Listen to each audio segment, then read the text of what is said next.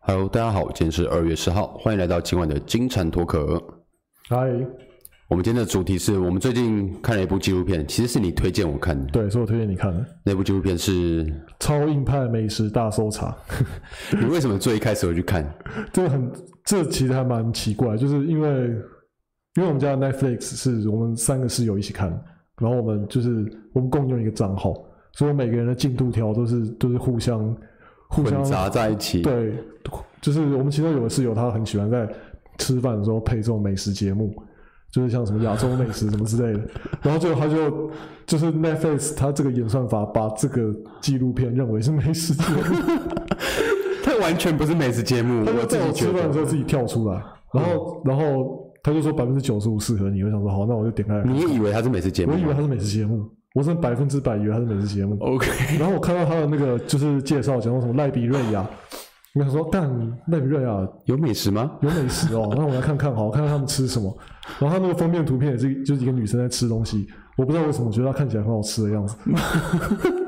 然后我就自己把它点开来看，就才看了五分钟，我就想说，干，我到底看了啥熊？这这个东西它跳在 Netflix 上面，如果是我，你没有跟我讲的话，我完全不会想去点开，真 的吗？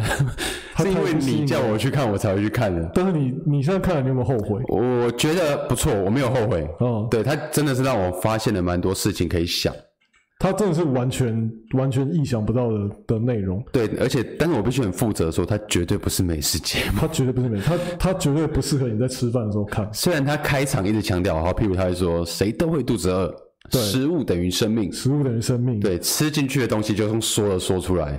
就是食物的问题，就由食物食物来嗯回回答。由食物看见世界的样貌，，对，透过食物看见生命，这些都是他就一开始片头会 Slogan 对对对，然后我看着就觉得哇，好，好像很好吃这样。哦对，好然像啊后最后他还没错强调，本节目是美食节目。对，然后这些字幕上完之后，他又请了主持人进来，坐在一个空荡荡的摄影棚，然后在他面前放个 电视，然后主持人看起来很惶恐，很惶恐你，你现在要给我看什么？他完全不知道他看，他跟我们观众一样，不知道自己看了什么东西，对对对对对然后就直接播，对。然后一播就是我们现在开始讲这个这个这个到底在拍什么？他就是去拍那些世界上你最不想靠近的人，然后看他们吃什么节目，像他不不看他吃什么食物，他整个节目就是在讲这个。对他第一集就是他去赖比瑞亚，然后找了一个伊波拉的生还者，对他全家他们因为伊波拉死光光死光光，只剩下他一个人活着。对，然然后后去看他吃些沙小，然后去赖比瑞亚当地的黑市，然后去看就是他们卖一些什么食物这样。对，然后里面居然还有卖日本原著的那个那个玉米粉，就是婴儿用品、婴儿婴儿食品、对，婴儿食品，那是什么国际粮食计划？救资用的、救助用对，的，然后被他们拿去黑市卖，对。那个这上面还写着非卖品，然后拿去卖，然后那主持人在看的时候，他的脸是哑口无言，哈，这沙小，他就看到日本的国旗，看到哦，因为这是日本节目啊，那个对那个导演是日本人，对他就看到就是那个箱子上面画日本的国旗，对然后写非卖品，就被他们拿来卖，对这真的超超奇怪，他其实不止第一集，他就每一集都是去，就我来看，他是去一些我们凡人、一般普通人生活在这种文明世界的人，对，根本就想过的世界上的角我落，们一辈子都不会去那种地方不，会去，也不会想过他们过什么样的生活而。且那些地方是真的会有生命危险的地方，对就是导演真的是拿命在拍这部对，片，然后美其名说是看那些人都吃些什么东西，其实是把我觉得啊，把食物当做一个引子，对啊对啊对啊，然后一个药引，然后去带出去看他们的这个人的生活环境、的生活，他的人生那个地方的大环境，他遇到什么样的嘖难关。因为那些人都是一些蛮恐怖的人，就是哦，像除了那个台湾黑道，台湾黑道看起来很爽，对啊对啊，他们其他都是很可怜他们那个台湾的黑道黑道大佬，然后对去看他吃鱼翅、吃鲍鱼什么的，对他总共只有五集嘛，对无极而已五，集里面过得最爽的，我看就是台湾黑道啊。 其他人都很惨，其他人对有的很惨，但有些人不觉得自己很惨，对啊对啊，对，那但是大部分在我们在我们的标准里面都是都是很惨的惨人，，对还有什么就是东欧的难民，就对是从从中东跑到东欧去的那些那些难民，对，还有什么邪教徒，对俄罗斯的邪教徒，对，所以他其实就是用食物当做一个开关，对啊对啊对啊，对，然后去探讨这些事情。去访问他们，对，因为食物真的很重要，它真的是有一句 slogan 是对的，谁都会肚子饿。对啊，你不管位置成就越高越低，再高再低，不管贫富被贫富贵贱，不管是什么样的人，你都不管要吃不管饭在想什么东西，都要吃饭。对，食物一直是一个人类很核心的一个东西，食物也可能带来文明的进步。对对对，我们一开始人类文明会发展也是为了要吃东西，你是为了要吃东西对啊，从开始打猎，然后打猎不够分，然后开始用然后开种始种的田，对，所以食物真的是影响人文化，还有这整个人类这个集体都是很重要一个部分。你你觉得你这辈子有因为什么事情看得出食物的重要性吗？或者你有什么食 食物是你吃了之后觉得印象非常深刻哦？如果要以好吃程度来说，我现在暂时想不到，因为其实我这个人对好不好吃没有那么大的要求。哦，我当下吃觉得不难吃，我就会觉得它是好吃，我没有这么刁钻。你是看当下的心情是吗？对，而且我像 maybe 你约约会吃饭，嗯，其实我根本就没有管它好不好吃，我重点是跟谁约会。对，是坐在对面的人。那我如果是跟家人一起吃饭，哦我重点是也是跟家人或朋友的聚会，也不会是吃饭，哦，这个东西不会成为重点。那我如果真的要把它当成重点，就一定是我自己一个人去吃，哦然后去吃我想吃的东西。对对对，那我一定会我自己想吃的东西就不会太难吃啊，啊，这就是你喜欢的，对啊对啊，对啊对啊，你是会去挑战一些自己没吃过的东西，然后自己去吃的吗？会啊，我我我其实看完之后我就在想，就是如果从食物可以看出一个人的生命，那我我看我自己吃的食物，我我是什么样的人？ 就我所我知，在想你你今天只吃了一颗 lembu 而 已，对，还有一个沙威玛，这一颗 lembu 跟这个沙琪玛了。哦对对，这个沙雷姆跟这个沙琪玛象征了你的今天吗？它能象征吗？它能带来什么？告诉人家说你你的资讯，很无聊，就可没有能今啊可天是上班，可是生活就是这样啊，生活就是会有会有无聊的时候，会有会有好玩的时候。那你有没有什么食物关于食物的重大深刻的记忆？我我最近发现，我大概百分之九十五的的餐都是一个人吃。自己吃饭，对我就在想这件事情到底代表什么意思。所以你是孤独的美食 家，You 这么 are 讲孤独的美食家而，且而且更奇怪的是我，我很喜欢一个人吃饭，我不喜欢跟你不是被迫，我不是被迫，我是如果我有得选，我会选我自己一个人吃饭。然后如果我要跟什么人约，或者要出去进行一些社交活动的话，我会选一些吃饭以外。哦所以就你是不会对我约来讲吃饭，吃饭不是一个社社交活动，对我来讲是这样。而且我会自己一个人去一些你印象中觉得应该是要很多人一起去的地方， 像比如说麻辣火锅吃到饱，哦就是什么新麻辣，什么什么什么那个通常我跟你讲，这种店通常都会限制单人会比较贵，有一些会，有一些不会。有些不会啊，我去了我我都会大概挑一下，就是挑那种、嗯，对，然后然后他会有一个人的，就是比较小桌的。我就想说，我自己一个人吃饭，我为什么不能吃好一点？我不能，我今天上班这么累，我不能犒赏自己一下吗？然后我就吃比较好。那你会一个人去吃热炒店吗？这嗯有试我过都还没试 过，因为热炒店很难一个人吃啊，它很一难一个人吃一啊。道都一百一百多。对，一定要有人分才有办法。对你总不能去只点个炒饭或炒面我。那点我可能一餐要吃一千二，对啊而且我还吃不完。对，热炒店很难一个人吃，我哎觉，得但是有一招哦，因为热炒店都可以外带嘛，啊，我就点一堆，点一千二，然后外带，然后回回家把它分三四天吃。 你为了一个人吃饭，你可以做到这 样；我觉得可以试试看。我突然想到你，为了一个人吃热炒，可以做到这样，可以啊，因为有些菜你确实是只有在热炒店，才能点得到。没对错啊，譬如什么炒水莲，你要买一个炒水莲还不简单，炒你一定要去什么热炒店哦，你不是说随便就能买到 或。者什么什么那个咸蛋咸蛋苦瓜，我超爱吃咸蛋呃苦瓜。一般店也很难卖买得到咸蛋苦瓜，一定要热对炒对店对。对，那你自己吃饭这件事情，你是喜欢的，我是喜欢的，就算有因为我觉女得朋友有伴，你也要一个人吃吗？我也会想要一个人吃。哇，你女朋友知道吗？我现在没有女朋友啊，所以之前的女朋友知道吗？我呃我跟我前女友在一起的时候就很常一个人吃饭，因为我们反正我们生活作息也是比较对不上。我我下班的时间她都已经她都已经吃完晚餐了，然后嗯，我上班的时候她也已已经去上班了啦。反正就是我们大部分时间都是两个人分开来吃，哦对哦。那你所以有我没有跟她什如么果要约会的话，我们都不是也都不是吃饭的行程。吃饭就变成一个必须做的事，而不是一个行程？对对对对对，我就是填饱肚子这样子。填饱肚子。然后我真的觉得怎么讲啊，就是就是有没有吃到一餐好饭，对你的心情还有对你整个生活品质的影响真的很大。哦，就如果你好几天都是只有吃便当，然后只有吃那种在很没有办法好好享受的那种环境之下吃，嗯你你那那几天就会觉得自己过得很啊惨，然后对啊，压力这很正大。常。像我也会，因为我上班就是吃便当嘛，就是比较简单。我们上班一定吃便当，对啊，那我放假一定会去吃一些比较好吃的东西，我我会很渴望就是坐在坐在餐厅里面吃，一一个人，对，所以就之前疫情的时候，然后餐厅全部都限外带，我那时候觉得超烦，我真的超想要在餐餐厅里面吃，所以那段时间很 blue。很不入啊。应该大家都这样吧？应该大家都就是我就是我倒是不是因为吃饭，因为其实我可以叫福片大，哦，对啊，一样可以吃到可是你不觉得啊很多东西。外送送你家就跟在餐厅吃的不一样吗？所以你吃饭你也会讲究当下的环境，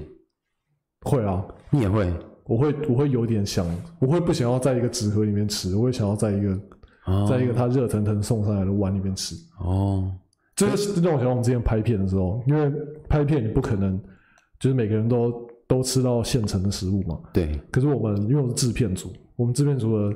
很重要的一个职责就是让大家都吃的很开心。我对们一个剧组会有一百个人、一百二十个人，然后每个人都要让他们吃的很开心。所以我们就是真的是想尽了各种办法来来让那个食物保持它原本的样貌。我们会就就是准备了很多的那种保利龙箱，就是保温箱，然后在里面垫满布，然后让它保温。有我看那个木曜四超玩有一集一日剧组人员好像有类似的画面，对啊，而且他们那个显现出来就是你要跑很多地方，然后买很多不同的选择，嗯然，后然后让就是剧组里面每个人都有得选，因为你有你有得选的时候，你就觉得自己不会那么痛苦嘛。那你有遇过那种很刁钻的明星或演员，一定要吃什么？没有，可是我遇过， 我遇过我跟吴康仁拍的那拍那档戏嘛，我没有谈那场恋爱，他那时候很胖，可是他的下一部戏他要是很瘦，我忘记他下一部戏是斯斯卡卡罗，可能就是斯卡罗吧，我嗯我其实不太确定。但是他那段期间就是他要他要开始减肥，所以他什么都不吃，然后他只说我要一盘炒青菜，他就不会很难啊，一整天他都只吃炒青菜，对吧、这是一个比较特别的案例。但至少他不刁钻，嗯他不刁钻，对他他不他挑什么都可以，他只是他就是说我要吃就是热量低的东西，所以你都没有遇过那种明星发飙因为东西不好吃，这倒没有哎、我我印象中还真的没有。可是我记得我那时候有有过，就是为了要让大家有一个地方吃饭，然后然后花费了非常大的力气。我们都在阳明山这边拍，就阳明山至善路一个一个什么都没有的一个山路，就是就是那边只有住宅，其他什么都没有。然后我们要三更半夜在那边拍，可是我们又要在那边放饭，因为反正就转景那个那个行程表这样算一算，就没没办法，只能在那边吃。然后我制片就叫我去在那地方找出一个地方可以容纳一百二十个 人，让他们在那边欸吃饭。对，就是光是车就有三十几台，然后一百二十个人都在那边吃。我就要花要了能停车，然后又让人让人家停留在那边吃饭，对对对对对，然后然后又要是室超内，因为因为如果有下雨什么之类的话，你不可能让大家淋雨吃饭嘛。所以我我那时候就真的花一个礼拜，然后在那边挨家挨户的问，没有不吃饭这个选择吗？没有不吃饭这个选就择是啊，大家讲好，哎、忍一下，这边没办法吃，我们拍完再吃这样没。有办法，因为我们已经算过，我们就连在上上一个地方先吃完再去这边也没有办法，就只能在那边吃了。我就是硬着头皮，又最后找找到一个李明活动中心，然后跟一个里长就是借说我们要我们要租这个地方，你开个价这样。然后那个里长一开始就说啊，反正我们这边只供李明使用啊，你不是李明你不能来用。然后就跟他一直一直跟他撸，一直跟他撸，就最后他就让我们一百二十个人坐在里面吃。然后哦，反正就是那一天是超惨，那一天就是我们一直 delay，然后等到去那边的时候，已经我们本来是跟他说八九点到那边吃，就后来我们到那边的时候已经十一二点了，那真的到吃饭的时候，你有办法享受那一餐吗？但是没办在法经，历了这一切以后紧，张的要死，好 吗？我那根本不知道我在吃什么，对啊，吃饭是一定要吃，但是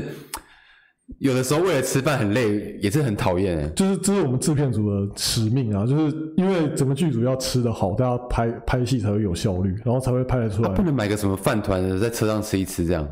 我们真的在很很迫不得已的状况下也是会这样做，但是我们之后会想办法补偿大家，因为真的只要演员导演不开心，就是没有吃好，那个片就不会好看。真的，就是大家看《华灯初上》觉得很好看，你们就是就是那些功劳，虽然都是好像都是因为演员导大家都演会记的，得是演员演的很好，什么杨景华很正什么之类的，但如果没有这些工作人员去帮他们张罗吃饭的话，他们也不会演的那么好，真的。是你有看过那种粗暴的情况吗？粗暴的就是情况，饭不够，粗包，粗暴的情况哦，有人没饭吃这样。因为以前当兵有人没饭吃很严重，很严重，对，对，真的剧剧组也是吗？我们都会留留备餐，就是会多抓一点点，就是预防有人吃不够或者什么之类的。但是有一次，就是因为预算也不够嘛，你不能买那么多便当，你就刚好一人一份，就怎么算就是有一个人没有，然后我们就只能让我们制片组自己人订，就是我们制片组自己不吃，啊，然后让大家都有的吃，然后我们自己之后再去 seven 宁愿不吃，但是也不要被吃到粗包了。对对对对对对，就只能让我们就是就忍一下、啊，那你刚才说的这些都是因为吃饭联想到的事情或经验，对啊，有没有一道料理本身给你带来很大的记忆？我觉得是我妈做的馄饨。我有一次就是我那时候在外岛当兵嘛，我在马祖当兵，然后已经大概三四个月没有回台湾，然后回到台湾之后，我妈她就做了馄饨给我吃，然后我就吃那馄饨，真的吃到很感动。我就是那馄饨也没有什么特别的地方，就是跟我们平常在家里面吃的一样，但是因为就是我在外岛，我就觉得那那边是另外一个世界，然后我突然回到一个我熟悉的它是你跟你原本的世界的连接。对对对的东西，对对就是真的吃到那餐饭的时候，我才突然觉得哇，我真的回到家了。就是我是这这辈子第一次体会到想家的感觉，然后就是因为那你个，讲的很像你是出狱的人， 其实当兵差不多就是这种感觉， 就是很像很像出狱。所以那个东西本身普通，但是它连接到的是你对家的记忆，对对对对对，就是透过这个东西的味道唤醒你。因为我从小到大没有经历过什么叫乡愁，什么叫想家，嗯就没有、没有这种事情。我在马祖的时候也没有意识到自己其实很想家，可是就因为吃了那碗馄饨，我就突然发现到，原来这就是想家的滋味，你知道吗？ 哦，你现在讲的这么矫情，我现在一直想不到我 印象深刻的那道料理，我会变得我很肤浅，你懂我意思吗？就是想一下，我还没想到，你会想到，你跟哪个正妹女生约会吃过饭有没有？不会啊，就这都看人，然后再吃东西啊。有哦，有一个遗憾好不容易让你想到一个哦，一个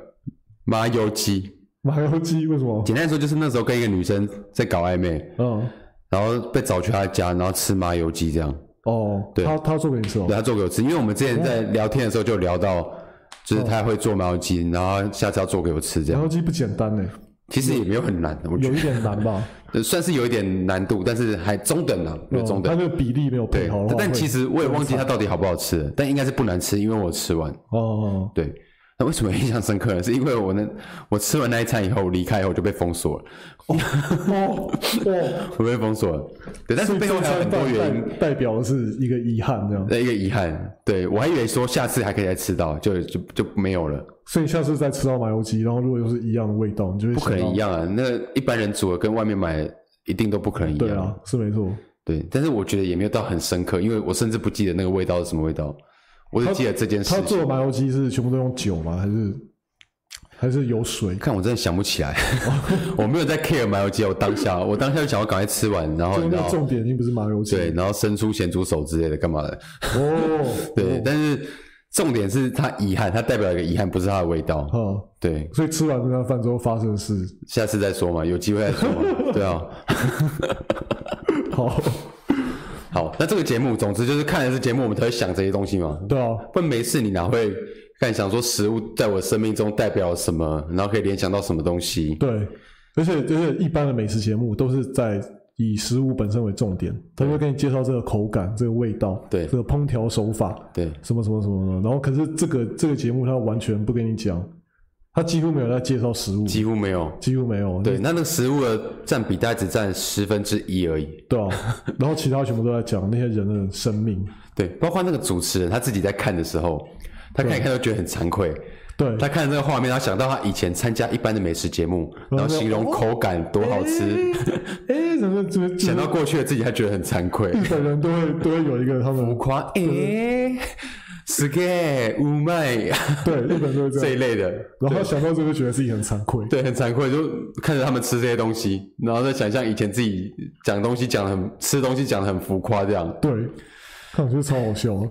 好，这个东西它的第一集，它主题是哪里？什么非洲赖比瑞啊亚？赖比瑞亚还有还有台湾黑帮嘛，对对，不台对？湾黑帮，但对台它湾黑帮其实占很小一部它一分，集里面会有一个大的跟一个小的，对对对对重点会有两个，呃，一个大重点跟一个小的陪衬这样。对对对对，对。他那一集的大重点就是赖比瑞亚，哎，他以前也跟台湾有建交过，对不对？哦，对啊，他好像两千零几年的时候吧，阿扁任内的时候，然后后来又断交了，对，而且赖比瑞亚也是一个很，我觉得是一个很很讽刺的国家。它的国名就是赖比瑞亚这个名字是从从英文的自由来的，嗯就是 Liberty 跟 Liberia Liberia，、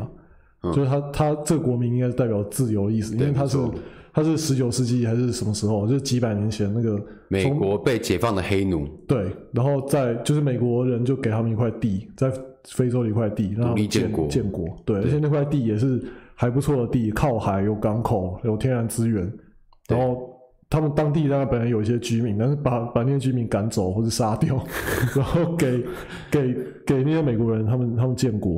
给国美国的黑奴黑建奴国。建国，对对，这其实是一个超好的开局，对啊地给你了，自由也给你了，而且物产还算丰隆，对，有港口。结果这个国家却一直都很惨，对，而且各种惨，你刚才说它的名字来源是自由，对不对？对其实你现在说它不自由嘛，它还是很自由，它自由过头了，我觉得。它就是混乱了。对，它就它是很自由自由过头才会变混乱。他们就是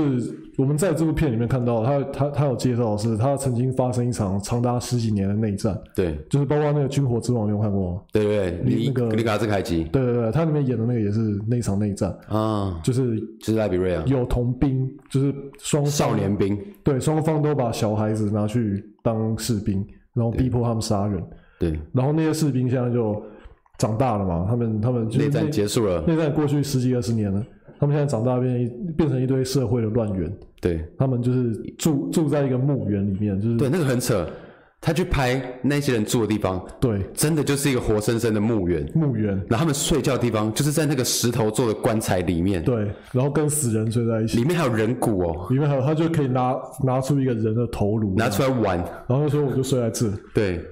我是觉得这超狂，你怎么跟画面超震惊的你。怎么跟死人睡在一起啊？对，而且他一开始去接触那些少年兵的时候，在他们那个墓园门口，哦，那里整段节目的紧张感超重，对，你不知道进去会发生什么而且事，你也不知道他们想对你做什么。对吧？他就话讲一讲，他就过来抢你他东就西突，然手就把那个镜头抢走，对把把摄影机抢走，对，那个紧张感超重啊。然后他进就进去之后问那些人，就是啊，你们工作是做什么的？什么什么什么？哦，对，他们就说哦，我我平常就是白天就是扒手，对我就出去啊，然后抢点东西啊，偷点东西，然后你车如果停在那啊，我会把你的车窗打破，拿走你的电电瓶我，会把你的引擎盖撬开，然后音响拔搬走拔走你的电池，然后拿去卖钱。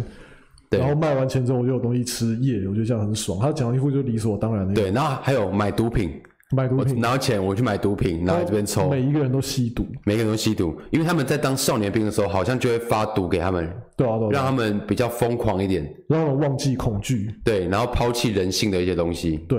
然后听说他们吃人肉，在战争的时候，对对对，这个对，也是会教育他们。吃人肉就。是当当时的新闻有报道，因为对他们也穷嘛，他们的军队也也没有什么食物，对然后就把敌军吃掉。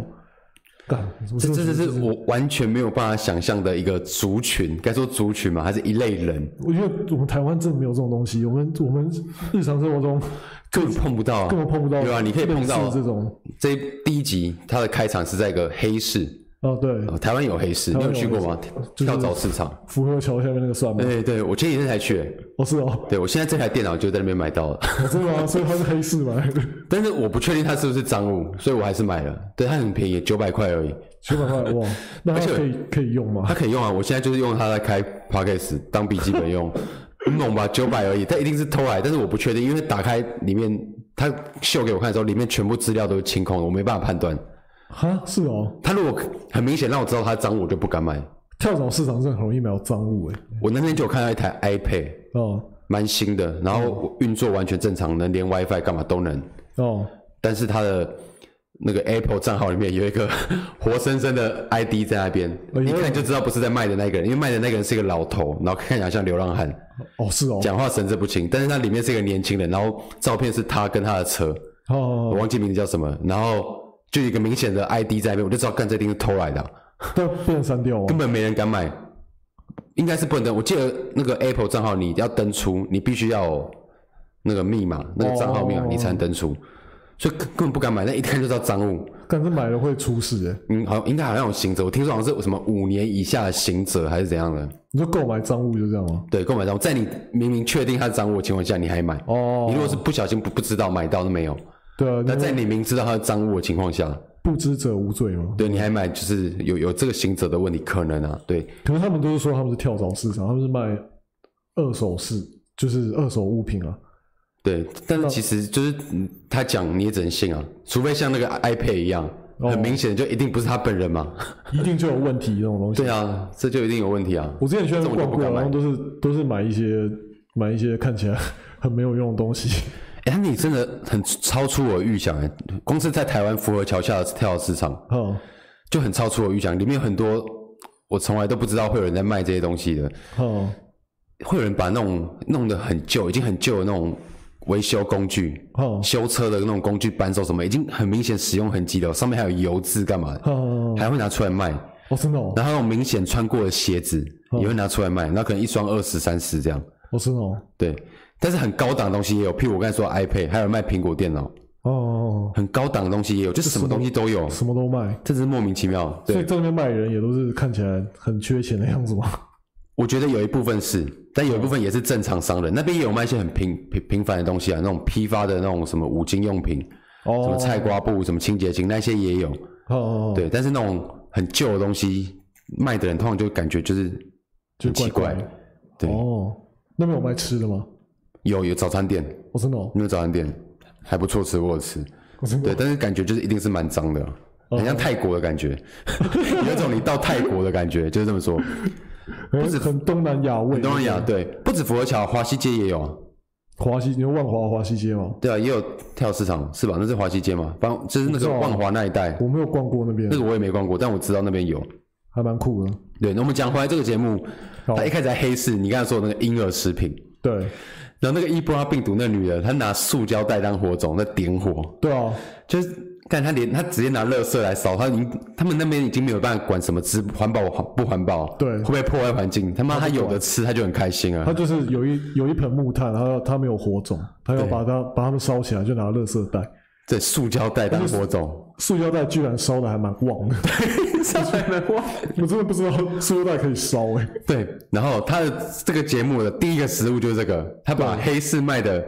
捐赠物资用的婴儿食品对拿来把加水弄得很像一个很恶心的浓汤还是沙小的。对，玉米粉浓汤，玉粉浓汤，然后加一点什么菜哦？没有他加辣椒、洋葱，然后对放在一个这种臼，就是像原住民用的那种臼里面这样倒一倒，倒一倒，对，磨碎，对，然后丢进去那个汤里面。对，就是汤，然后这样就是再一再餐加一条鱼，对，它那个那鱼很脏，很干瘪，对，很小，好像是那种水沟捞上来的。没有没有裹任何粉，然后直直接丢到油锅里面去炸，对，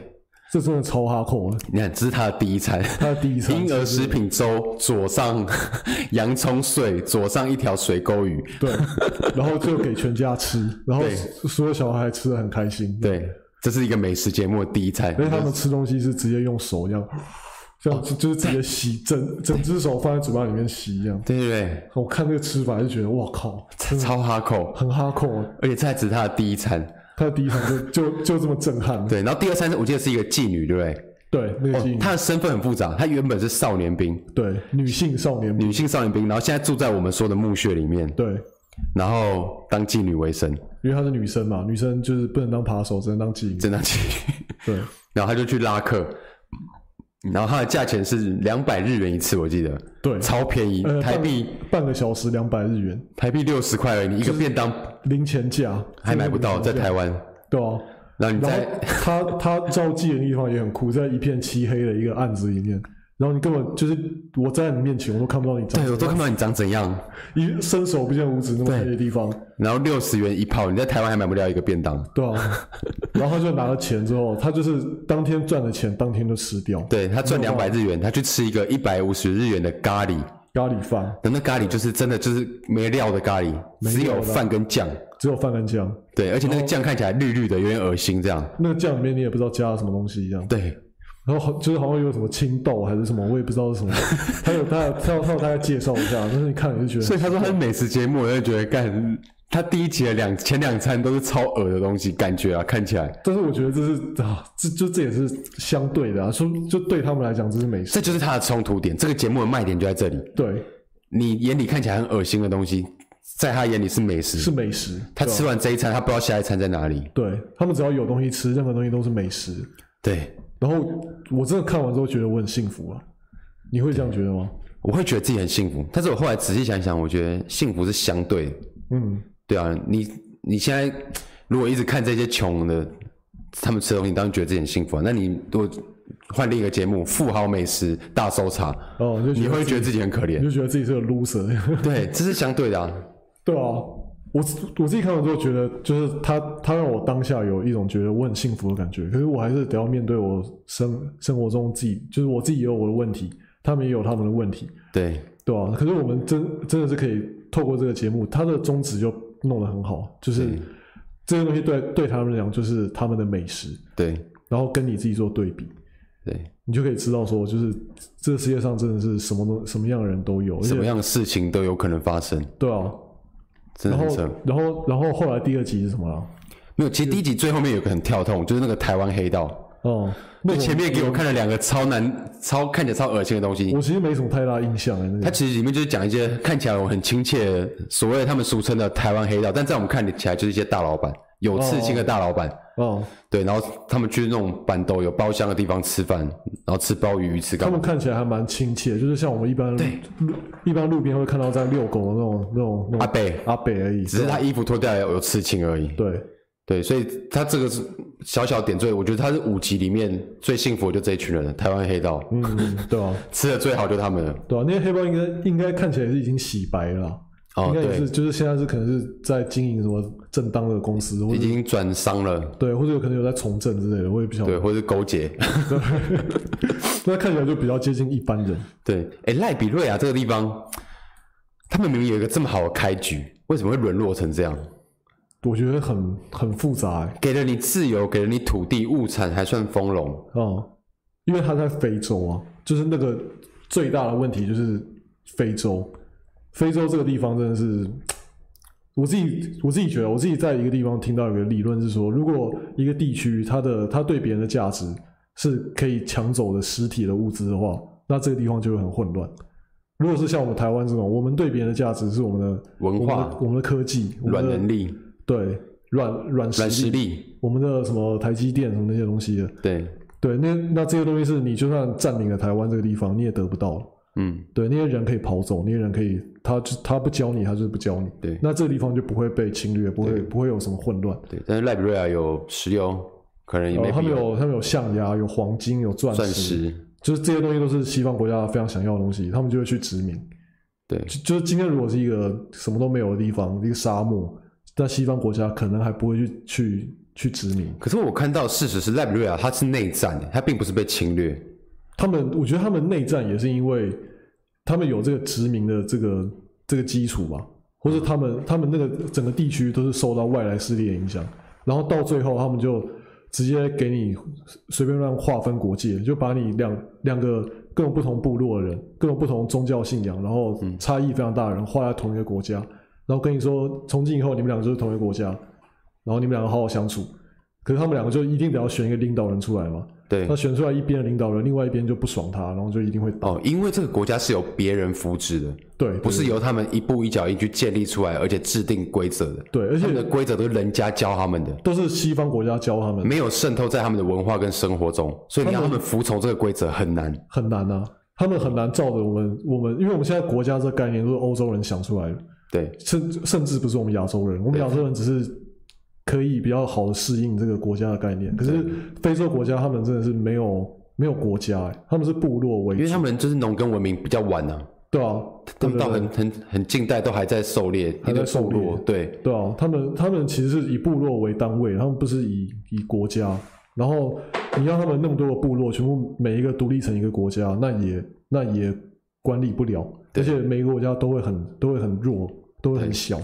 有可能就是可能只有几几百人、几千人。然后最西方国家十就是十九世纪、二十世纪那时候做法就是全部把他们乱分一通，嗯，对吧、反正就是画一个界限，你不能超过这边，你不能超过这边啊，你就是这一国的人，你就是这一国的人。对，然后他们当地人呢，就是就是现在非洲所所有的问题都是都是一个国家里面有太多不同的部落，然后嗯就是一直打，一直内战，然后内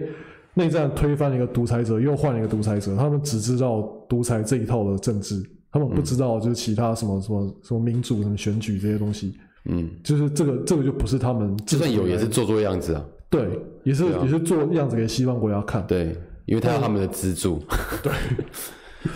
而且自自古以来就不是这种文化，不是这种思思考方式的人，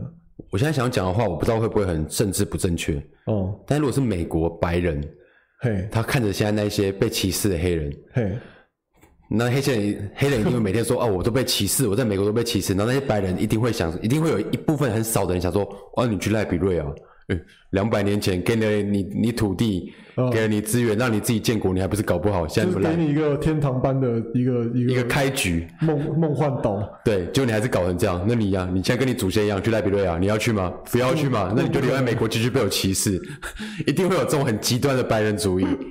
这个我觉得这这真的很奇怪，超级政治不正确，但是一定会有人这样想。一定有人这样想，但是他们不应该也不敢讲吧？对，那你觉得现在美国黑人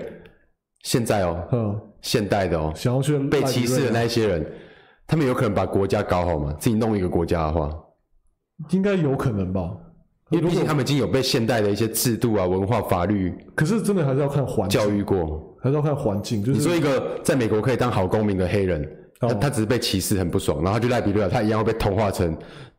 我觉得会啊，应该还 那是个多样子少会啊。真的哦而且而且赖比瑞亚那个地方，他的问题不是在于说说他的人是从美国过去的人，他的问题在于他就是在非洲，他就是在赖比瑞亚，他那个那个地方就是产产出来的国家的宿命应该就是那样子，就是就是很难有什么变化了，我觉得。所以就是我们看很多非洲片啊，什么《血钻石》，你有看过吗？有有对啊，前段时间也在讲一模一样的事情。他就是那个主角是南非人，南南非还不是黑人哦，南非是白人建国的，它是英国殖民地。嗯。可是南非也是有很多南非自己的问题，对啊，那你觉得会不会是因为两百年前就连美国自己都还蛮野蛮的西部时代之类的，哦，有可能所美以那个时候美国跟现在美国也也不一样差很。多？对，所以那个时候让他们独立其实就太早了。那个时候美国其实就是我们现在的非洲。 对啊，因为你美国自己那个时候都还没有到很文明、很成熟，对然，后你让一群你的黑奴去那边自己弄一个国家，那时候美国是落后地区耶，你怎么能期待他可以搞好？对啊，可是一个落后地区的政府觉得我自己现在哦，我现在有有力量了，我可以去扶扶植别的国家了。对，他说好听点是扶植，但是说难听点，其实就是也是在殖民赖比瑞亚那个地方。就是嗯，我帮你弄一个国家，你以后要当我的小弟哦。对对对对，然后你有要点给我像大资源外，宣，是不是有点像大外宣那个什么？一带一路，一带一路你是要讲一带一路？对，一带一路是不是有点像，我借钱给你，然后你你要当我的小弟哦。帮你盖港口，帮你盖基础建设，然后对以后你就听我的，对，是不是有点像。有点像因为那个，我记得之前“一带一路”在推的时候，他们有请什么黑人，然后去他们村玩，哦，对然后啊，演出一出那种民族大团结、世界大团结的戏嘛，这样。对对里对，面就是呃那个超刻板印象，那个黑人就是真的是很传统的黑人， 就是很黑，很黑人。超级刻板印象的。我觉得其实中国现在做对非洲在做的事情，也是一种殖民啊。嗯，虽然这个大家可能比较没有隐性殖民，对，大家比较没有在关注。可是非洲那个地方一直以来真的就是只有被殖民的份，我真的觉得他们很可怜。就是你交给他们自己弄，他们就会弄弄成打来打去。对啊，很奇怪，那不如我我我来帮你，教你怎么打。不如我来打你这样。对，不如我来打你，然后我再把你弄乖了，再教你一次。你以后再不乖，我再来。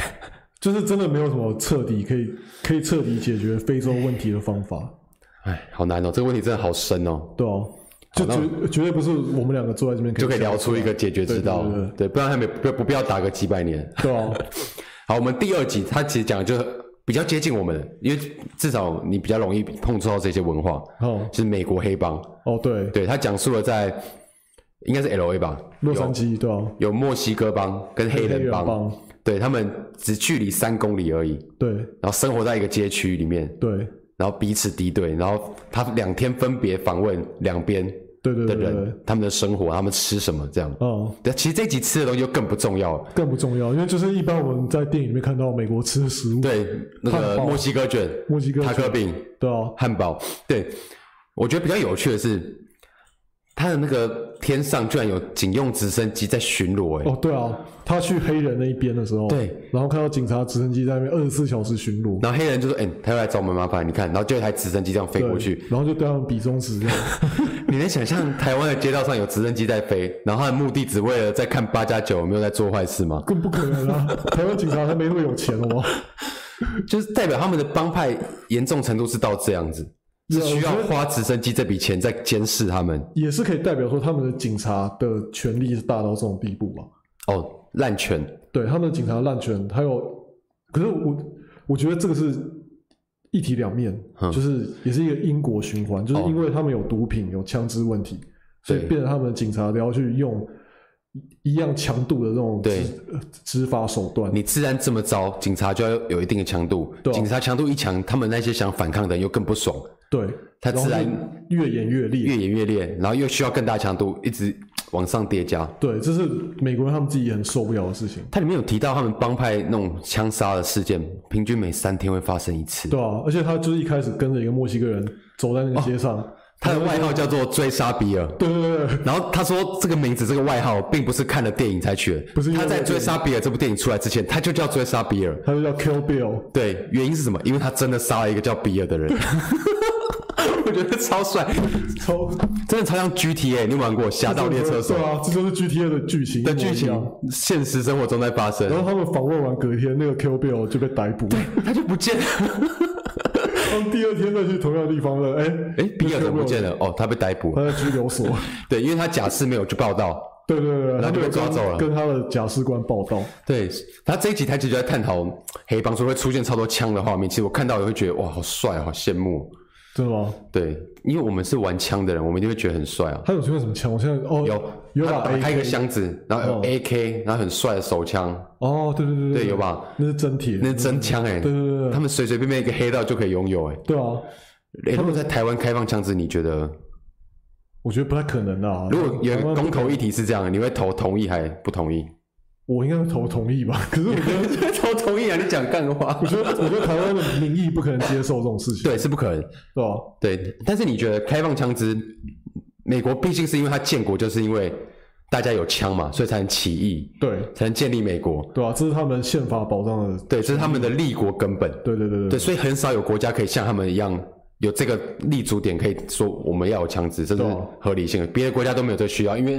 像一堆国家没有枪支，我们还不是活了好几百年？对啊，对啊，对啊，没错，没事，只有美国有这个资格对，支持枪美支。国人自己也很怀疑我们到底是不是需要这个，因为因为他们现就是现在已经变成民主国家，他们要推翻政府是用选票，不是用枪了。对，啊，可所以可是他们还是觉得这个东西是他们立国的一个有一个传统意义在，就只剩下那个传统意义，对，所然以后这个每个人都到现在他们都还在一直在吵。他们一直在吵，每年都要吵一次，要不要有枪？其实不同地区好像也不同，像什么德州那边的就会比较支持有他们是枪，比较 pro gun 的 那种，对，因为他们通常都会有自己的一块地，什么农场什么的，他们还会有那种我要有枪我才能保护我的家园，因为在他们这种地这种方是真的，你打电话叫警察来，警察可能两个小时之后才到。对，那人都已经死光 了。 对，如果有人闯进你家，两个小时之后才有警察，那他们当然要自己有枪啊。对，OK，、那我们到接下来看第三集，他提到西伯利亚的海参崴，哦，对对对，对，他的第一段比较让我印象的是，他其实跟因为跟北韩很近，哦，所以他其实有一些北韩外派的人在当地工作，对，就是他们有北韩国营的餐厅，对他们第一个去吃的餐厅就是北韩餐厅，对啊，在海参崴开的北韩餐厅。然后里面是真正的北韩人在当服务生，对，然后他们还有问他说：“你觉得你喜欢北韩吗？对啊，他说你比较想在海，哦参崴还是想在北韩嗯，然后那个你喜北欢韩自己的家乡 吗？”？对，然后那个人就回答：“我喜欢北韩啊。”然后一看就知道一定是被强迫了，好不好？对啊，对啊，谁会真的喜欢北 韩？要而且是一个真正北韩人，有机会被外派，一定爽到不行，在在北韩，你要被派出国去工作，不是那么简单的事情，万中选一，万中选一爽中之而且爽你还才。要有自己的家家庭，有小孩，为什么？因因为这样才有那种有人质啊。哦，你才不会跑掉。你如果脱北，你如果叛逃的话，他们就可以把你小孩送到劳改营，对，所以我觉得那个服务生一定超爽的，但是他不能表露出来，对啊，在镜头前面他一定要装作我、哦没有，我还是很喜欢北韩，国家派我来这边，我就来这边。哦虽然虽然这部片从头到尾的镜头都很像在偷拍，都对很像就是就是手上拿个哦，我没有在拍啊，然后对它的高度都是很低，都是这样仰角在拍人，对对但是只要有那个镜头在，大家还是会有会点怕戒心的感对觉，对，会怕。对啊，然后海参崴他前半段其实就是访问一些海参崴当地底层居民，什么毒毒贩啊，对啊，那种被关很久出来没钱在公园扫地的阿伯啊。根生人，更生人根生人，对，然后他比较重点在于后半段，他们去到了西伯利亚，一个邪邪教住的一个村庄，，对，那个地方叫阿巴坎，听都没听过，真的听懂了。就是一个超荒凉的，下着雪的它在蒙 蒙古跟俄罗斯的交界，西对伯利亚的一个鸟不拉屎，满天白雪，对，然后一个村城镇这样子，然后那边住了一群邪邪教的教徒，就是俄罗斯正教公认的呃认证过的邪教徒，对，对，就是他们的官方他们的政府是会是会取对缔这个东西的，对这个取缔的。对，然后那么叫公社，公社其实就是人民公社的意思嘛，啊一群人住在一起，其实就是城镇的意思啊。就是自给自足的在那边生活这样，对，对，那个邪教徒他们有自己的一个城镇这样。对啊，然后很夸张的是，真的是每个地方都可以看到那个教主的照片被贴出来，每每一个人家里面，每一个那个人角落海教报、堂日历，对，走在街上的那个什么什么壁画，都是画那个教主。我觉得那教主长得很帅，他真的很像耶稣。 对啊，他们的教义好像是说，那个新的新约的圣经是那个教主写的，哦，对哦，对对对对这对，么荒诞的事情，我们听会觉得荒诞，可是他们百分之百相信。对，他们百分之百相信。他们就说以前的那个耶稣写写写的那个圣经里面没有教我们人怎么样去获得救赎，对，可是现在这个有教教你怎么获得救赎的方法。对对对对，所以我们都要信奉他。对，然后那个教主他们还看不到，他们一年只会看到他两次，对在重大的盛典的时候，对啊一年只会见到两次，平常是看不到人。然后就是那个导演说可不可以访问教主，他们就不给说访他们就说当那个教主想要见你的时候，他自然会知道，他自然会知道。我觉得教主一定在美国，譬如某个地方度假之类的，然后每年每年两次来探访这些智障，然后收走钱，然后再去爽。 就是敛财，对不对？对，我觉得很有可能啊。对。但是他们虽然被说是邪教，但是完全打翻我对邪教的期，该说期待嘛。他因们为其实很友善，而且很很好客。对，因为在我印象中，邪教叫什么杀人献祭啊，做一些很奇怪的仪式，祭拜恶魔我的印象是那个，你知道那个东京的地下铁事件吗？啊，村上春树好把写那一本小对，什么杀母地下铁事件、杀母教什么的，他他放沙林毒气，对，杀灵毒气啊，对，然后然后毒死一堆人，什么奥姆真理教，奥姆真理教，对对对。对，那超超恐怖！我想说，干他去邪邪教的地方，他不怕被被钉在十字架上吗？对，结果去了以后，我超好客哎、超好客的。然后哎他们的每个人都每个人都就是面带笑容，对，然后都是木工，他们那个木他匠们那，个对木木他匠，们靠木匠来赚钱，对对对，做一些手工艺，或者出去别的城镇帮人家盖房子，对，靠他这个来们他赚们钱。靠靠这个当经济活动，对，而且他们的教义其实很温和，他们没有强迫任何人信。对，而且他包括去采访的人，他也没有说一直在推广自己的教义，没有，他们就很自然的，你愿意接受你就接受，对啊我们就是在这边安稳的过我们自己的日子。他们真的是你你你有问我，我才会讲给你听，我不会自己主动地给你推销我这个教有多好。对我觉得觉得台湾那些传教士应该学一学，好不好？，对，那些传教士每天走在路上，要不要信教？要不要？对然后就发传 单，就压迫感很重，要不然很重很。像直销啊。对啊，然后他们反而很温和，他们教义超简单的，就是他们吃蛋奶素嘛，哦，所以包括他们这一集食物的主题也超无聊，也都是一些吃素食披萨、罗马宋铃汤薯。啊，什么什么之类的。对，对，就是看这个节目真的不是每次节 目，真的不是每次节目。他们教义就是吃蛋奶素，然后不喝酒、不抽烟，超健康的，不侮辱人。不呃不要骂脏话。对，然后其实比较奇怪也就这两个，就是不吃现代药品，哦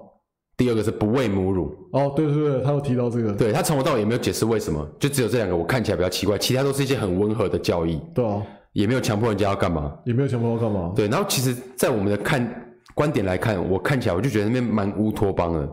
人都很和善，然后互助，他们小孩子也是在教堂教育，然后为什么会这样会变成是邪教？对，自给自足很好啊，又没人，他没有去强迫别人，对啊，他们也不用不用政府花钱来养他们，也不对用啊，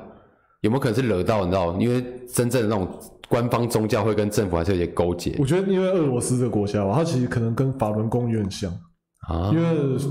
中共会怕法轮功，中共所以才会一直取缔它。他们怕法轮功的地方是中，共怕所有可以动员的东西，对，就是他现在的开始怕它的网红，它的动员的力量。对法轮功那时候第一次就是集会的时候，然后动员了几百人、几千人，他们对就吓到，然后就开始直接吓取到，就就开始取缔。所以我可以想象，俄罗斯的这个宗教一定也是很有感染力吧？他可能怕他们有动员能力，对，嗯然后所以会成为不所稳以俄罗定，斯政府又跟中共有点像，我觉得哦就都是集权国家，所以才会才会取缔这个东西。嗯。但是其实他们，你走在街上看到法轮功，你会怕吗？ 不会啊，他们也没干嘛。我对法轮功法轮功的印象就是，只我要还比较关怕那关个起脸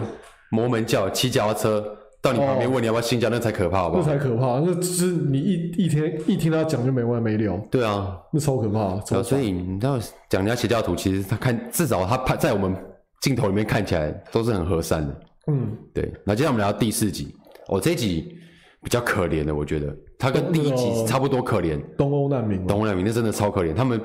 大部分人都要跨越五千公里对，徒步，然后经过七个国家，从中东走到东欧那边去，对，希望进入欧盟。走到巴尔干半岛那个塞尔维亚跟克罗埃西亚，对，对但是通常他说有很很多的一大部分人都被困在塞尔维亚这个地方，它是欧盟前的最后一道墙，对啊，它是欧盟之墙，对，欧盟之墙因。为它的邻国那个那个克罗埃西亚就是欧盟了，对，因为其实他也有提到欧盟在那一年强化了管制，对吧、边境管制，国边管制，他人数差多少你知道吗？他从去年一百零三万人哦、进入，就是难民进入，到隔年只剩三十八万人，哦是哦，等于有将近七十万人都被会被困在塞尔维欧亚，盟之墙哦、附近，然后他们就变成当地的社会乱源，对，社会乱就源，是每天走在街上当游民，然后这样晃来晃去，对，然后住在什么废弃的工厂里面，就等于我觉得他比流浪汉还没地位，因为流浪汉至少还要有身份证，对啊，他连然后身份证都没有，至少还是本国人，对然后还还还可以就走进医院还有健保，还可以选去票，领慈善的东西，这种社会补助，对对对对，他们连这些都没有。他们在那边就是真的是跟动物一样，过街老鼠人喊打，甚至他一开始第一个开场，我记得他被保加利亚的义警，哦他在对拍保加利亚的义警追捕那些就是难民，难民，然后是带真枪的对，带真枪，荷枪实弹然，后问说为什么你们要，因为他是义警队，就是其实不是政府组成对吧？的，是一般人民民众，自发组成的对。啊吧？然后问说你们为什么要做这种事情？然后他们觉得，因为难民，他们有些人会带着武器哦跨越国境进入自己的家园，哦，他没有被管，没办法被被管控，他没有身份证，嗯，他有可能对当地的国民造成危害，对，所以他们是必须敌得要人。，他们必须得要自我保卫，他对们，觉那得政这府是不做，我们要这自己是做战。争，对，对，但是从但他这样讲完全没有错，我必须说，从他的立场看起来完全没有错，从法律上来说也没有错。对啊，对，但可是是从那难些民角难度民就很可怜啊，就很可怜，他只是想要去欧盟而已。对啊，哎、这就是我这一集是我唯一看到哭的一集。你有哭出来吗？眼泪滴出我来。很少很少看看片我会看到哭的，但是我我居然在在这一部的第四集，就是我我看到哭的那一幕是他在路边遇到三个三个难民，然后走在铁轨旁边，然后他们就说啊，他们刚刚过去啊，什么什么被打、啊，什么对，之类在的，另一个国家的国境被抓到，对，然后被送痛回来揍一顿。被被打在小腿那个胫骨那个最痛的地方，对，然后他们现在身上一毛钱都没有，然后跟那个制作组、跟那个导演就是说，你可不可以请我们吃饭？就蹭饭就是跟跟他乞讨的意思。对，然后那导演就去一家汉堡店买了三个汉堡，对，然后他们就蹲在路边吃，因为那个汉堡店里面人就好像也是人太多，他们也不想在里面吃，他们也怕打扰到人家对对引人对对注目，他也不想惹事他。也不想惹事，他们就三个人蹲在路边，路一边人一人拿一个汉堡在那边吃。对，然后我看到哭的地方是，他们三个完全没有说任何一句话，没有就是讲完谢谢了，拿完汉堡之后坐下来直接就开始吃。对，他们他们吃东西非常的安静，对比第一集赖比瑞亚那一些很可怜的人，对啊他，们吃的东西看起来我们看起来很难吃，对啊，但是他至少他觉得他是好吃的，而且他的心态上他是觉得他们还有在分享说，哎，你要不要吃吃看？对这个我这对他们我吃的是这日个常东西是什么什么什么加什么什么什么饭配什么？对他还有在分享这件事情对啊。这一集的这个难民，他就真的只是哦，我有东西吃了，我终于有东西吃了，我还可以多活一两天之类的，对他他吃东西这个行为完全只是为了活下去为。了活下去。对我看到这一幕就突然就哭了，我看到他用了很很近的特写，然后就拍他自己慢然慢后在也没人跟他们讲话，没人跟一他言不讲话发，，一言不发，默默拍他们三个吃然后汉堡。在在一个一个铁轨旁边飘着雨，气温只有零度的地方，然后就三个人在那边，我就突然觉得这三个人到底经历过什么什么样的东西，他们才会吃饭变成这个样子？就这就引起了我一个思考，就嗯他们一定是从中东来的嘛？中东就是让我们像我们知道很多很多战乱，对从古至今对对很多战争，他们一定是为了躲避战争来当难民。对啊，当难民真的有比留在家乡面对战争还要好还有吗？好吗？嗯，他们可能觉得这样真的比较好嘛。我觉得是在他们出哦发的那一刻，他们没有预想到会这么的不顺利。他们对于用走路到欧盟这件事情上太乐观、太天真了。就以为以为只要去了那边，就就他们有那个希望，以为只要去了那边就会获得很好的机会、很好的生活，对，对吧、啊？但事实上没有。我觉得他们应该多少也是知道这个路这个路程会很辛苦，可是对比他们在家乡受到的受到的苦难，他们觉得这是值得的，就是值得去冒险的事情。我觉得应该是这样子的啊、因为他们国家发生的事情真的是也是跟非洲一样没有办法解决，没有办法，哎，那为什么非洲人不会想说弄个船，然后划到别的国家？ 搞不好也有哎、哦搞不好真的也吗有，对啊，哦，只是因为欧盟，你知道，它是欧亚大陆是相连的，可以对做到他这们件他事们情。走路可以走到，对，那像像难民就永远不会来台湾啊，因为来就来他们要搭要搭船，哦，他们他们那边是走路就可以走到，而且他们真的是，就是为什么会有这么多人要去当难民，就是几几百万几千万的人，对，就真的是他们在他们国家活不下去啊，他们在他们国家就是你没有办法说什么面对战争什么之类的嘛，因为因为他们留在那边就是会死啊，可是一定还是有留下去、留留留在那边继续生活的人。那就是他们的就是每个人选择，因为像我今天就是就是跟你讲说，你要留下来，如果我们台湾打仗了，你留在台湾面对战争，你愿意吗？要看状况啊。如果已经确定中共一定会上来，我们空战、海战都输了，他已经要登陆了，哦然后可能东岸有一艘船要载我去别的地方，我就去了。你就去了，对，那因就直接为跑我我确定一定中共一定会来，对啊。可是可是就是他们他们那个战争的情况，应该不是只有这么简单，他们他们战争是会打不完的，就打完一场还有一场，打完一个内战还有一个内那战，你就去当当兵，加入比较强那一边。 我是想的太天真。你想太天真 了那如吧。果是你嘞，中共现在已经确定会抢滩，赢，可能明天中午要抢滩了，然后陆陆只剩陆战了，海战、空战都打输了，哦然后现在你知道有一个熟人哦，东边可以带花我莲那边有一艘船可以把那你我载去别的国家去，美国之类的吗？对，载你去夏威夷或关岛，哦，我应该有，哎、或我觉琉得球要要看我当时的年龄状况。如果我那时候还没结婚，如果然后我只有自己一个人，我没什么好失去的，我可能就去打仗了。你就就只剩陆战了，你都知道一定会输了，对，因为我觉得台湾就是我家，我要我要守卫台，所我要以你守不会卫去台当。湾难民，但是如果我那时候有小孩有老婆，你就去当难民。我就去当难民。可我是就带着跟我们他看到的现实不一样，因为那些东欧难民全部都是年轻人，你有没有发现？走哦，对，没有没有，他们他们有年轻人，也有惜家带眷。哦，但是他们哦，刚好被拍的都是年轻人，对对对对，对啊因为我年轻记人得他他有拍到一个一个一个一个难民，他本来跟他爸爸妈妈一起走，就他爸爸妈妈不见了，死了还是什么哦，对，你看当难民还不是会死，还是会死啊。对啊，啊你留在自己的家人对抗敌人，这就是出出去冒险一搏的那个的的那个心情，他们觉得风险比在家对抗战争对啊，还要低，风就险比较代表低，说他们的家乡真的是遇到了某种风险真指数的超高。真的超级绝望的事情，让他们嗯连连这么这么危险的事情都愿意去做，对啊，而且之前我们其实我们别集 p a c 有讲过一堆欧盟国家做很缺德的事 情，对啊，把把难民当那个人当肉兵器，人肉兵器送去他们讨厌的国家，然后对啊造成他们的麻烦。对啊，如果你是你知道那个，譬如最后一关这个塞尔维亚，哎，塞尔维亚人你是当地居民，你会讨厌难民吗？我一定很讨厌他们，你一定会讨厌他就们。是我们本来这边过得好好的，那那你进来制造我们的治安不稳定，对，然后偷我们的东西，住我们的国家，然后让我们就是就是过得更痛苦，对啊真的会因为难民被过得更痛苦吗？我不知道哎、我觉得，我觉得他们应该是生生活中的一个蛮大的困扰吧，因为那个那个就是难民问题，在他们国家的内政里面也是排在蛮高哦的顺位，就跟好我们台湾的食安问题，对或者我们台湾的什么两岸问题一样，嗯，是在蛮高的顺位。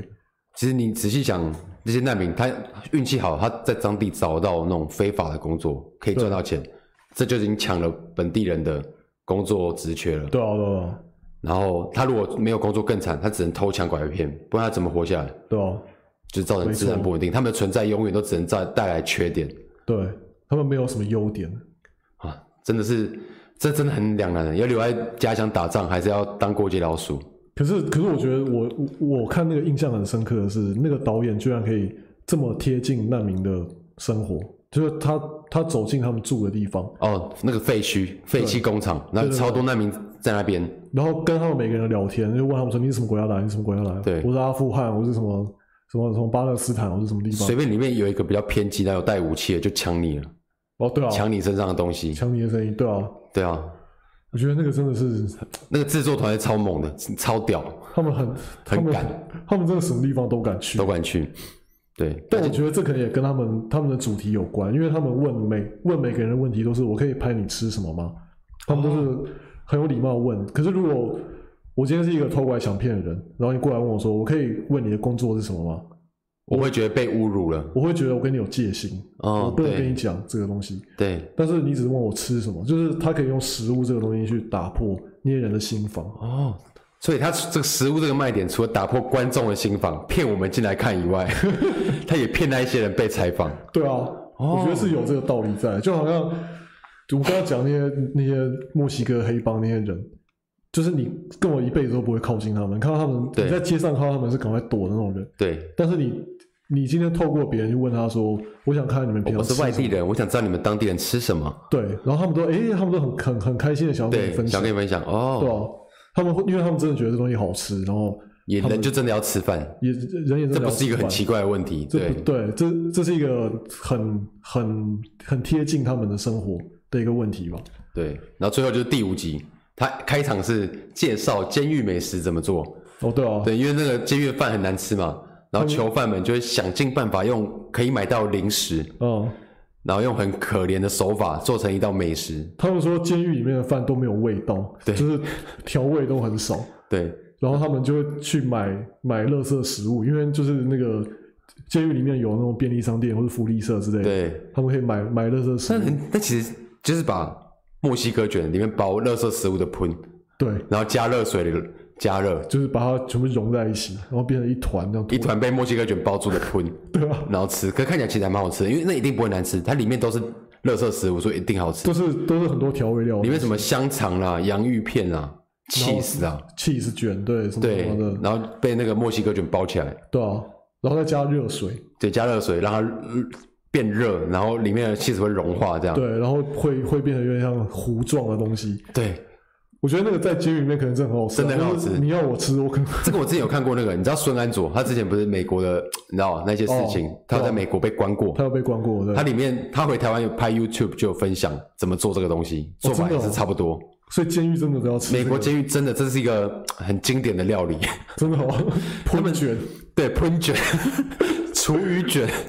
他们还不能带刀，所以他们要拿电话卡或者身份证当刀子来切肉。哦切对对对，切我香我记肠得那个对，这很酷。那个是我们真的有机会可以试试看做做看的，搞不好真的其实很好吃，哦对。享受一下美国监狱的滋味。可是我我我看那个东西，我我觉得它样子看起来很好吃，没有错。但是我想到它是什么，我还是觉得很难吃， 这是墨西哥卷包喷，对啊，就爆喷啊。对。然后第五集开场这个算是小点缀，它的主题其实在那个尼泊尔吧，对，尼泊尔尼泊尔。的一个火葬场工作的人对，因为它里面火葬场旁边有一条河，它是连接到印度的恒河，的恒河，所以他们那条河被称为圣河，这样，对所以他们的印度教的人就会在那边举行火葬。对那个画面真的超特别，因为我看他们尸体就是直接摆在河边，对啊，然后先用牛奶，因为他们觉得牛是很神他圣们会的。在河边盖一个一个台子，然后那个台子下面直接就是河嘛，我想就很像烤肉架， 就对，这哦就是烤肉架，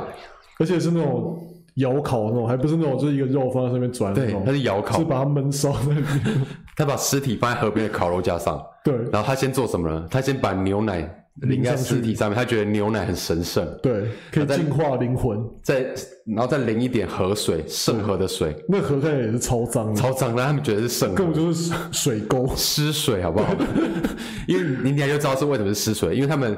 淋完这两样东西以后就开始烧了嘛，对啊，然后烧烧烧闷烧，用那个灰要烧大概三个多 小时，三个小时把它盖住，跟土窑鸡一 样，真的，这跟土窑鸡一样跟土窑鸡一样。很可然怕。后那个师傅火葬师还要拿一根木棍把他头骨捣碎，对对才对会烧的比较完整一点。对，把它骨头骨头头捣捣碎成粉。然后对，烧了三个小时他就剩粉了。嗯，然后那个我刚才说的那个土窑鸡的烤肉架，他直接往前推，直接推到河里面啊，粉就直接掉进河里，然后流就这走，样啪，呲开始冒 烟这样。就很像我们烤肉完，我们把那个木炭浇熄的那个画面。对啊，然后那个水就是上面会有一层油这样，然后对然后都是灰灰尸的油粉。哦，那我是觉得那真的超可怕。啊，简单来说就是他在河边 barbecue 了，对然后三小时烤完以后直接把剩剩下下的的东碳西偷偷倒丢进下河去里。对，然后那个火葬师就是 barbecue 的师厨师啊，我讲白一点就是这样。然后但是这是他们的葬礼，他是印度教的葬礼，对，我觉得超扯的。那然后个那个真的就是这样想，真的觉得他很很震撼。对，然后甚至还有非印度教的人会花三百块日币左右、哦去做去那个火葬场附近当观众看就坐在他对面，然后看，看奇景这样，然后这样可以跟他们收钱。对，当做一个他们真的是表演在看。为了赚钱，他们真是什么东西都可以可以做，哎，什么东西都都可以当表演。这这种火葬方式我本身就没想过，它还可以成为收费的一部分，我更是没想过。对啊，然后他就拍完他的那工作流程以后，那火葬师就去吃咖喱。对啊，我在想，他这辈子应该不敢吃烤肉，跟他的工作内容太像了。哦你如果去台湾请他吃土窑鸡，他会翻脸，哦，我觉得真他的觉得他在吃鸡的火葬。 哎好恶心哦。那火葬师又吃咖喱，然后包括这一集最后面那个很贫困的家庭也没有啊吃咖喱，尼泊尔人本来就吃咖喱啊，他们跟印度人还蛮接近的。第一集也吃咖喱啊，我说那个赖比瑞亚人也是咖对喱，啊，也吃咖喱啊，好像现在在赖比瑞亚那个地方也只能吃咖喱。就是很贫困的人都喜欢吃咖喱啊。 看你这么说，那我刚出社会的时候我在吃咖喱， 好像是有你那是也因为蛮好穷。吃而吃，你又不是因为便宜，我没有，我那时候是真的因为穷，所以你吃咖喱。我吃咖喱，就是我就煮一锅，然后放一个礼拜，然后每天要吃就是挖一点出来微波一下。所以咖喱等于贫穷，可以可以这样定义吗？看，原来是这样 啊！那以后 以后我真的不敢去吃咖喱饭，对，然后第五节最后就是我们刚刚说的那个 B B Q 的那个河旁边，还有另外一个区块是给贵族用的。对，说是贵族，其实也就是给贵族 烧的地方就，是比较有钱的人会去那边用一样的烧法，用一样的烧法，只是那个地方 only 最后他一们样。丢到河里面。，对然后他就走在河边，就看到有两个小孩嘛，对，它在河的算是下游一点点，对，在那边捞，捞河水。然嗯后工作人员问他说：“你在捞三小？” 小孩说：“他捞钱他在捞那个死死人身上的的金钱或金金，金的牙齿或者什么东西的，所以有些人会有陪葬品，会有钱。对，他会带一些什么戒指、珠宝，，对，对他在那个河的下游捞这些东西。他在捞死人的钱，对因为他自己活人都过不下去了，所以他对在捞死人的钱。对，然后他们就跟着那小女孩回家嘛，就发现她家都在当乞丐了。对她爸爸失明，他爸爸什么因为生病，然后生病失明可，是我觉得他爸爸有可能是假的，啊因为他爸爸看起来就看起来很正常，对不对？看起来啊很正常啊而且其实还蛮帅的，他对也不会对？看镜头，哦，对。对，他会看镜头然，后他说他们的家在尼泊尔，尼泊尔大地震的时候被震毁了，对，所以他们才会变乞丐。他们才他们才会流落到这个地方来。然后夫妇加上六个女儿，总共八个人。对，我觉得那个他们其中有个小女孩，就是在河边捞的那个那个小女孩，真的超正的。她嗯长得就是很标准的，我们印度人认为的印度美女的长相。你知道，就是很多世界小孩版，是对对对对，她你这样是不是恋童癖？你这样有恋童癖嫌疑哦，他应该没有超过十二岁。呃，我觉得她长大应该会很正。 哦，OK，对，我看你看到到了潜力她有潜力，对不对？还是他们可能是演员？其实这些可怜的人都是演员。我们被日本节目骗了五集，我觉得应该不是，你觉得不是吗？我觉得如果真的要是假的，也只有印度那一段有可能是、哦 比较可能是假的，因哦为，我觉得少年兵不可能是假的。少年不可能是假看的，他睡在浴室里面，直接镜头前面吸毒给你看，然后还捡骷髅头起来玩。对啊。对、啊，而且而且你可以看得出来，他们有些人真正的反应就是：哎，你为什么会走进我家里面来拍？哦，对，他们是一脸莫名其妙地看对着啊啊！你要拍什么？你要对你要看我们吃什么？我们这么这么穷，你你想看我们吃什么？对啊你你是智障吗？就吃这 个啊，我们就吃这个。他们他们的反应就是一副就是你在攻杀小的这种感觉，对啊，就吃这个啊有什么好看的？对啊，但是但是讲一讲讲一讲，那个那个节目组也有办法诱导出他讲出他的故事，对打破他们的心防，对就是那真的要花时间的，那是真的要跟他们跟他们慢慢聊，慢慢聊嘛。对对啊所以这个纪录片，嗯，你说好看吗？我觉得还不错。对，大家有兴趣的话可以看一我下觉。得画面不好看，它画画面面不好都看，都它是好一些看的地方是冲击感、对，还有那个真实感，真实感，它真的太真实了，然后看完以后会让你联想到一些自己的现状，对啊，会让你有一种虚假的幸福感。唉，就其实你自己真的没有非常好，但是你看到有人比你更惨，刚刚在叹气，你对啊会，有一个空虚的幸福感。就是对比之下，你就会知道自己的生活其实过得算还不错。对他的就是每个人生活中都有值得珍惜的地方，就算是他们过那么惨的的人，他们只要能吃到一餐饭，那也是他们可以珍惜的对地，方。大部分的人他们吃完饭都还是笑着在讲话，对啊，就是他们并没有觉得自己真的已经完全没有没有希路望可以走了。对对对对对。然后那个导演就嗯几乎每个人都会问一样的问题，就对是你觉得你现在快乐吗？吃完饭之后，他们就问到你觉得你现在快乐吗？然后好像百分之八十人都是都会说快快乐，快乐，大部分人都会说快乐。对，就是我还我还有饭吃，我还有办法赚钱，我还然后拿钱我可以去买我喜欢吃的东西，对他们都觉得这样是这样就是他们的快乐。对可是这对我们台湾人来讲是理所当然的基事情，本对对，甚至有一些公主病还会挑三拣四，什么东西不吃，什么东西不吃这样。对啊，啊，公主病的人去看这一集。你看完之后你可 能就教化一下你会改教化一下你会改观了对啊，好，这一集我我们也讲了蛮蛮久了，讲了一个多小时，对啊，所以大家有兴趣的话可以自己去搜寻。再讲一次，这部叫什么？超硬派美食大搜查，没错，在 Netflix 上有，大家可以去看看。OK，那谢谢大家今天的收听《金蝉脱壳》，我们下次见，拜拜。拜拜。